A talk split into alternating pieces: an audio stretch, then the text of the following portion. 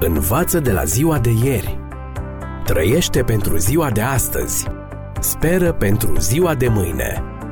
Ascultă emisiunea Timpul Speranței și vei căpăta speranță în ziua de mâine.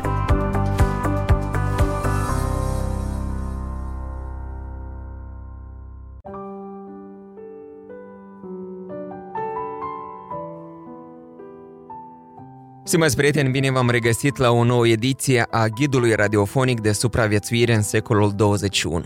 Astăzi vorbim despre ultima față a dragostei.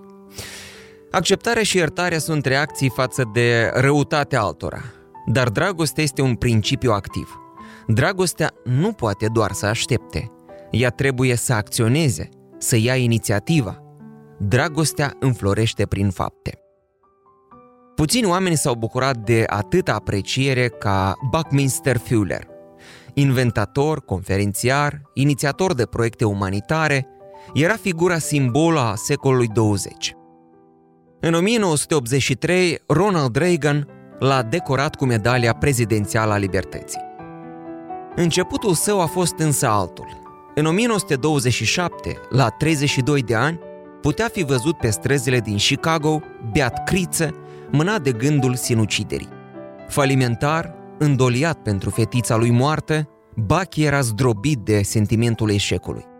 Într-un moment de luciditate, omul a încercat să gândească. Ce aș putea face eu pentru a schimba lumea? Așa a pornit Bachi în căutarea cărții tehnice a Universului, respectiv a legilor pe care Dumnezeu a așezat lumea. Și iată ce a descoperit. Legea universală este să te dăruiești pentru binele altora.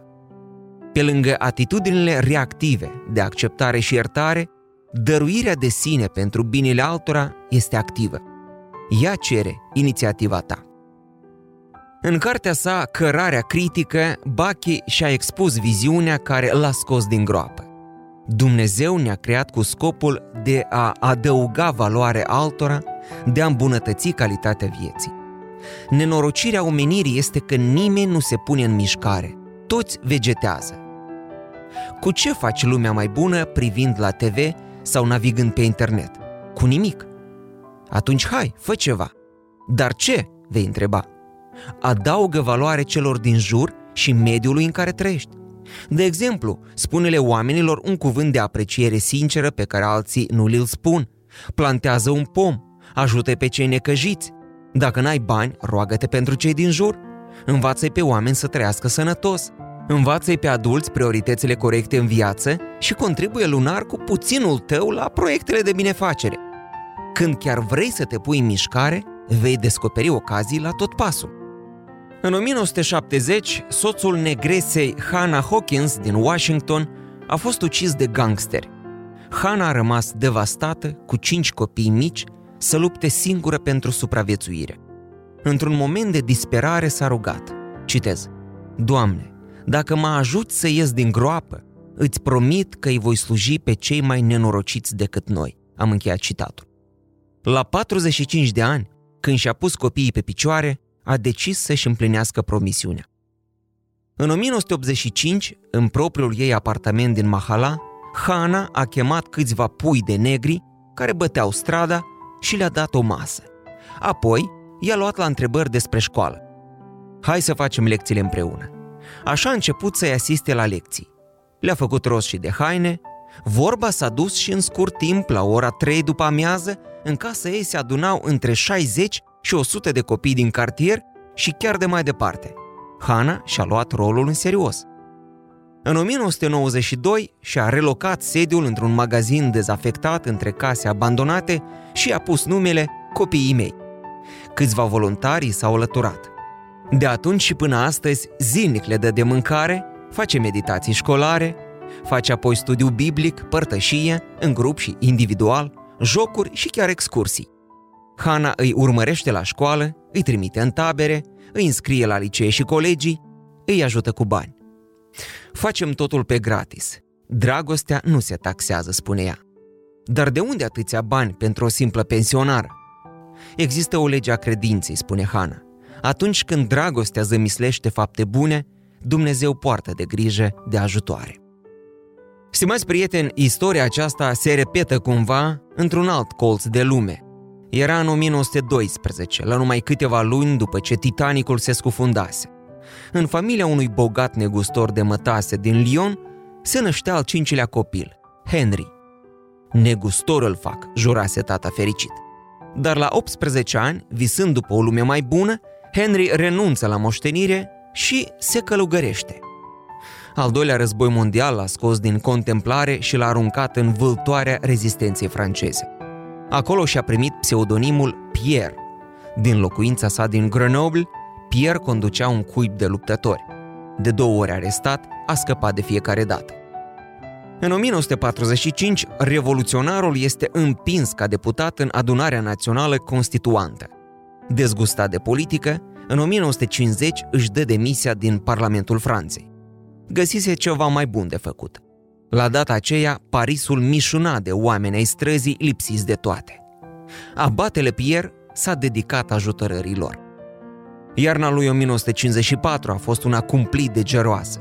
În fiecare noapte, în Paris, mureau cam 2000 de oameni degerați. Abatele nu mai putea suporta. Rostește la radio un apel fulminant către parizieni. Peste noapte se naște insurecția bunătății. În câteva zile se strâng 500 de milioane de franci și apar voluntari. Luat pe nepregătite de sarcina imensă a distribuției, Pierre pune la cale cel mai inspirat sistem. Îi organizează pe cerșetori ca să-i ajute pe alți cerșetori. Metoda dă roade. Văzându-se deodată util, vagabonzii s-au făcut oameni de treabă. După ce a trecut iarna, Pierre îi organizează în echipe și îi trimite prin tot Parisul să strângă sticle. Pe alții, mai voinici, îi echipează ca să construiască din ruine un depozit, unde să fie sortate sticlele. Așa s-a născut societatea Emaus, în care cerșetorii îi salvează pe cerșetori. Modelul s-a extins și peste hotare.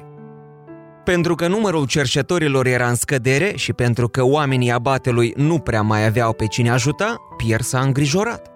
Dacă nu o să mai aibă pe cine ajuta, cerșetorii mei reciclați vor deveni o organizație bogată, iar elanul lor misionar va pieri. Doamne ferește!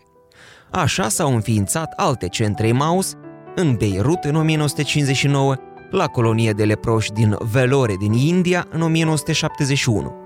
Pentru strădania de a face lumea mai bună, abatele Pierre a fost votat an de rândul drept cel mai popular om din Franța.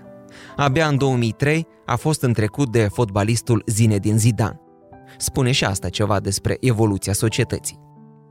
Stimați prieteni, deși cu o viață riscantă, scăpat ca prin urechile acului din nenumărate nenorociri, printre care un accident aviatic și un grav naufragiu, Pierre, ca și alții care și-au trăit viața pentru Isus, atinge pragul longevității. Moare la 94 de ani. Pare pedos, dar oamenii care au iubit cel mai mult împărăția de sus sunt cei care au făcut cel mai mult pentru lumea de jos.